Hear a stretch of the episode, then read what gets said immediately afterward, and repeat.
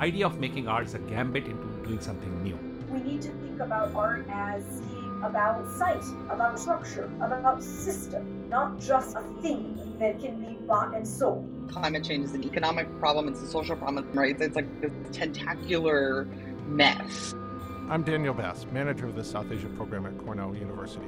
And I'm Shravin Seneviratne, graduate student in architecture at Cornell and student worker at the South Asia program. You're listening to the Next Monsoon podcast, where we examine how art and culture can help us navigate the uncertain future. We'll begin with examining how people through South Asia, from the mountains of Nepal to the beaches of the Maldives, from the deserts of Pakistan to the deltas of Bangladesh, from the tea estates of Sri Lanka to the mega cities of India, are understanding, examining, analyzing, presenting, and living with climate change. Our focus is not the science of climate change, but how individuals and communities are responding to a changing climate through visual arts, cinema, literature, architecture, and other cultural expressions in South Asia. Stay tuned for new conversations and stories on The Next Monsoon.